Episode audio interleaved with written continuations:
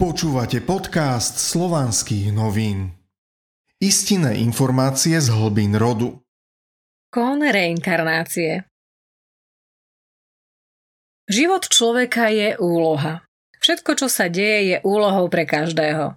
Do tej miery, ako je mu stanovená. To je skúsenosť, ktorú treba prežiť, aby sa dalo vstúpiť do ďalšej úrovne svojho rozvoja. Každý má svoju vlastnú úroveň rozvoja vedomia – každý má svoju úlohu na inej úrovni. Takto každý naberá nové a nové skúsenosti, ktoré odovzdáva celku, svojmu rodu. Každý žijúci človek je stelesnením celého svojho rodu tu a teraz, v živote.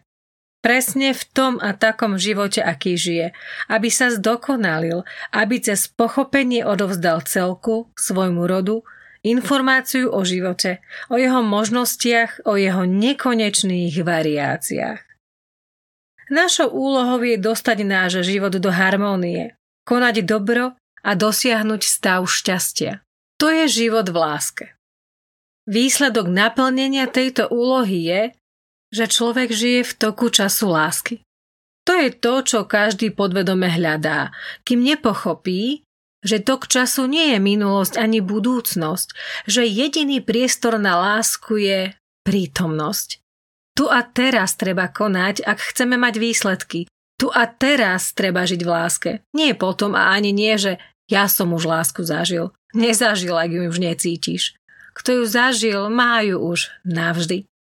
Reinkarnácia je stelesnenie duše. Následné stelesnenie duše.